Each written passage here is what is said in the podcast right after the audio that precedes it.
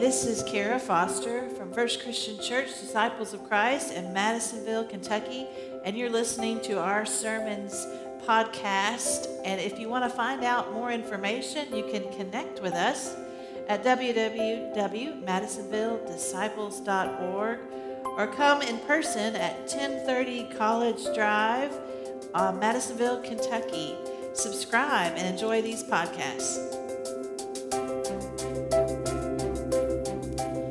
So, in the month of August, I am lifting up some of those heroes of faith that the writer of Hebrew references, talks about the witnesses, the cloud of witnesses that come before us. And last Sunday, I talked about Queen Esther and her courage. And today, I want to talk about the shepherd boy, David. David taking on Goliath. It is everybody's favorite Sunday school story.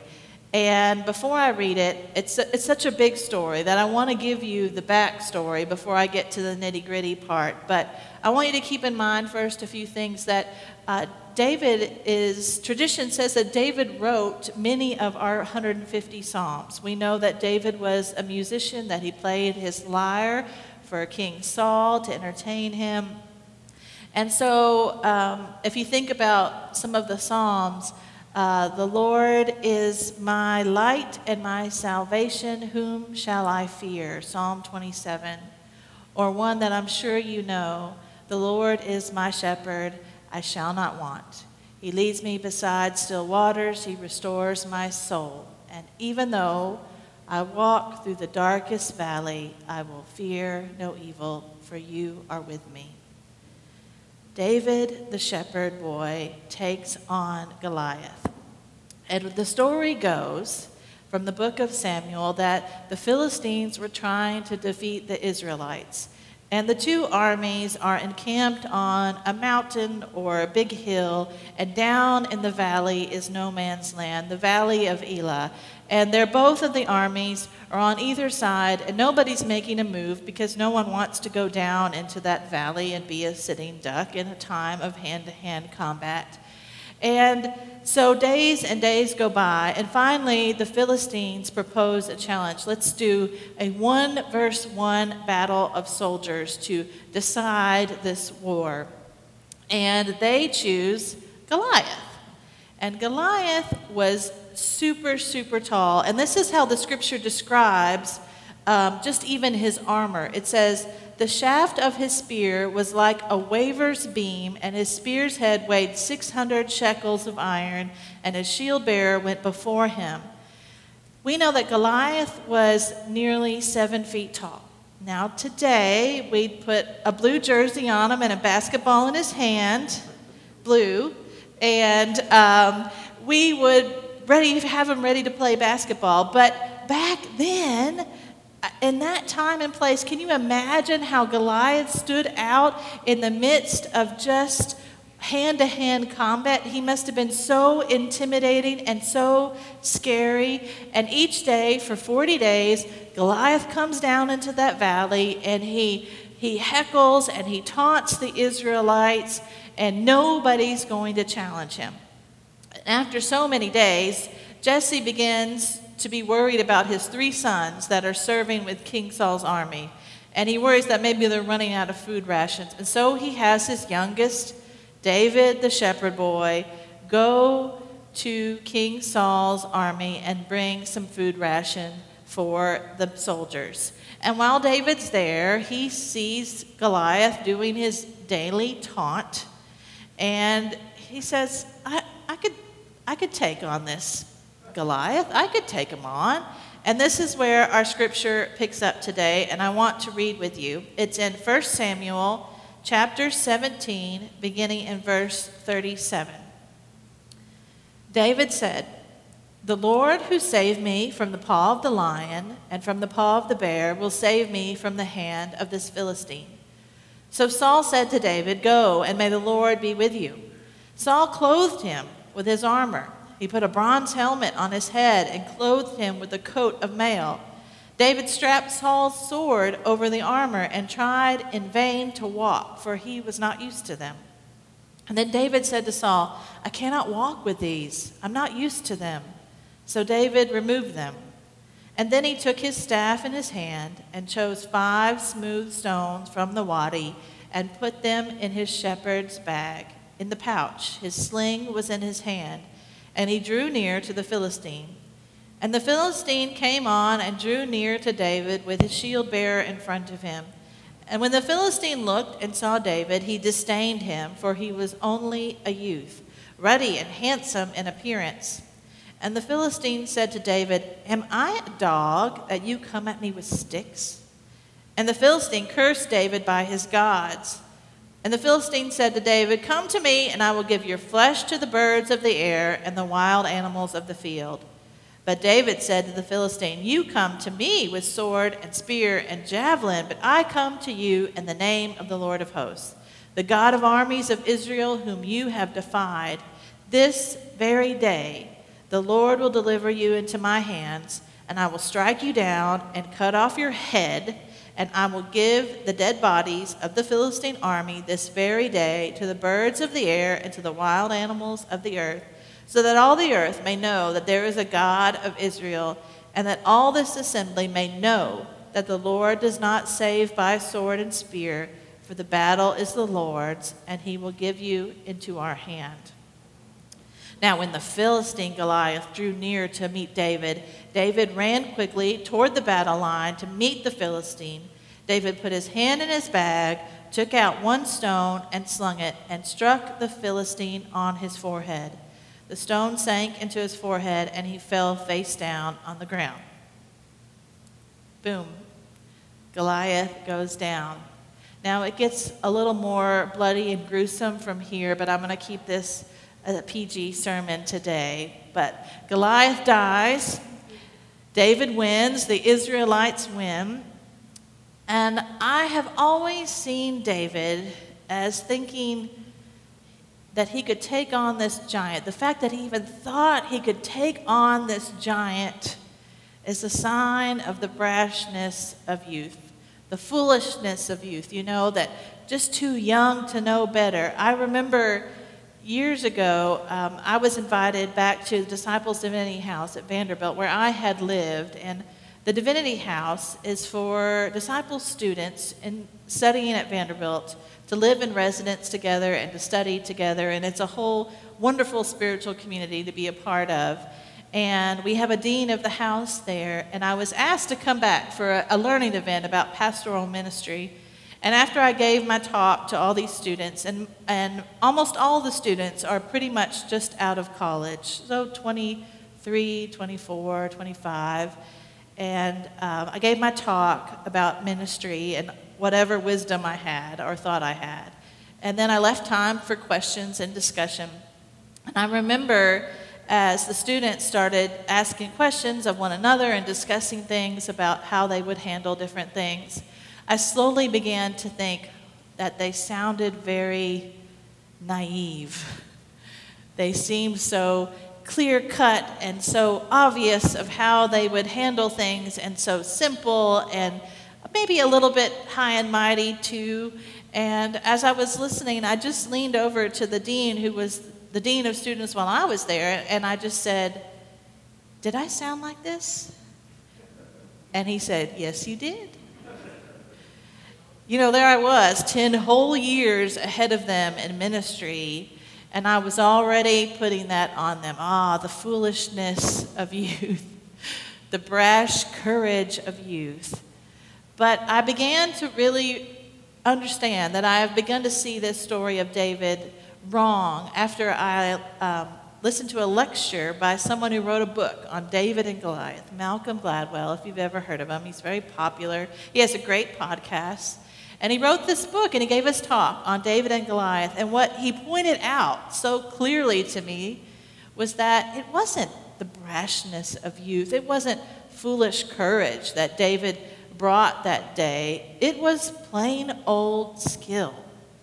David says that he had killed a lion and a bear defending his sheep. Shepherds were known to be rough and tumble guys. They had to live out in the wilderness. They had to be there 24/7 to protect their sheep at all costs, and to have a sling. We might think it's a child's toy now, but in a time of hand-to-hand combat, to have a weapon that made you able to attack without physically being close was a wonderful skill to have, and David had that skill. But even King Saul underestimates David, because what does he do? He gives him his armor. He says, here, take my armor, put this on, put this bronze helmet on your head, and he even gives him his own sword. And you just imagine the shepherd boy David trying to move around in somebody else's armor, and it wasn't him. It wasn't him. He wasn't King Saul. He was David, the shepherd boy. And what is amazing to me about David is that not only did he have the skill to fire that slingshot and the courage to do it, but he also had the wisdom, especially for someone at a young age, to recognize that he did not need to be anybody else but himself. He didn't need to face Goliath as King Saul would try to do. He needed to face Goliath with all that God had already given him, just as he was. And so he takes off this armor. He puts down the big heavy helmet. He drops that king's sword and instead picks up 5 smooth stones and puts them in his bag, and he heads down to face Goliath into that valley of the shadow of death. He goes. And he gets there, and as soon as Goliath sees him, he begins to taunt him. He too clearly underestimates David's skill. And before they can even start to fight, David throws that rock, and the giant goes down. And I wanted to tell you all about this because I was thinking this week. In fact, I've probably even told you about it before, but it's an important story for me as a minister. It's something I carry with me. And a story from someone in my own church years ago who had, he had an alcohol addiction, and he had gone for help.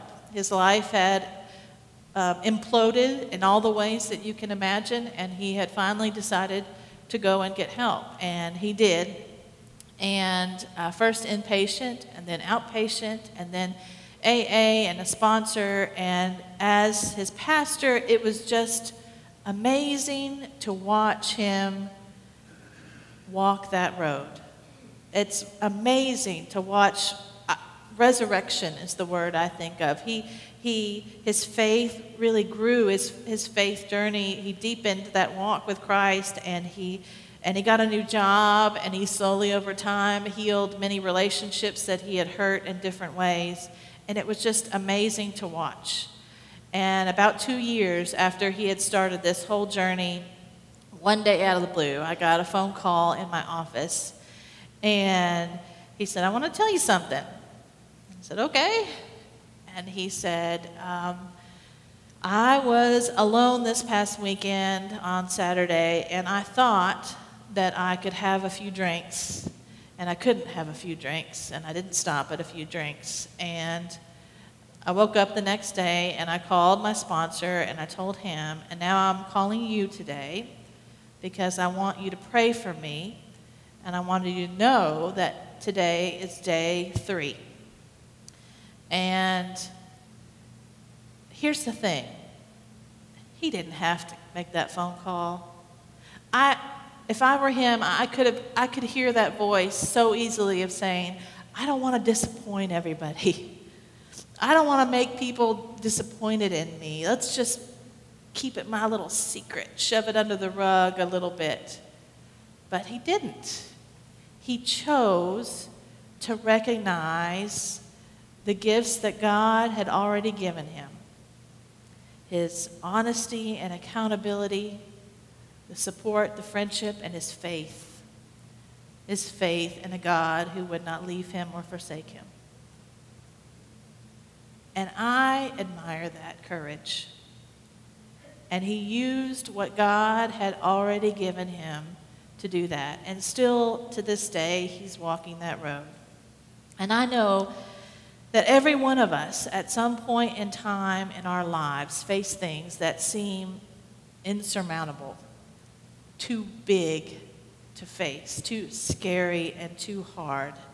The doctor calls and the news isn't good. Standing at the foot of the grave and wondering how your heart will ever go on. The boss calls you in on a Friday afternoon and tells you the jobs are being cut in the factory and yours is one of them. A global pandemic we haven't seen the likes of in over 100 years. We all face hard things, and we don't get a choice on any of that, but what we do get to choose is how we will face them, how we will respond to these moments, how we will face these giants head on. And when you begin to walk down that valley into the shadow of death, I hope you will remember David, not just his courage, but his wisdom to know that he needs to be who he is. The gifts God has already given him were already there for the taking. He didn't need to fight a battle as anybody else. He just needed to be the person God had created him to be. Faith is just courage that said its prayers. And as David said, "The Lord is my light and salvation. Whom shall I fear?" The Lord is my light and my salvation. Whom shall I fear? And I wonder if this week, if we can keep those words close to our heart.